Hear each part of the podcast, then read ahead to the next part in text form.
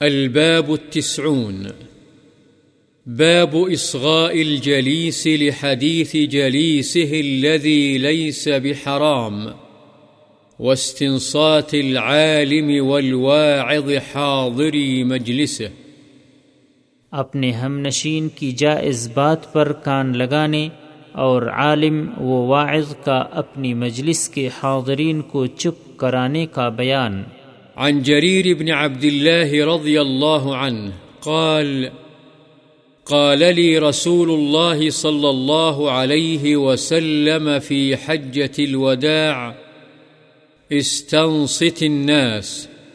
ثم قال، لا ترجعوا بعدي كفارا يضرب بعضكم رقاب بعض. متفق عليه. حضرت جریر بن عبداللہ رضی اللہ عنہ بیان فرماتے ہیں کہ مجھ سے رسول اللہ صلی اللہ علیہ وسلم نے حجت الوداع یعنی اپنے آخری حج میں فرمایا، لوگوں کو خاموش کراؤ۔ پھر فرمایا، تم میرے بعد کافر نہ ہو جانا کہ ایک دوسرے کی گردنیں مارو۔ بخاری و مسلم۔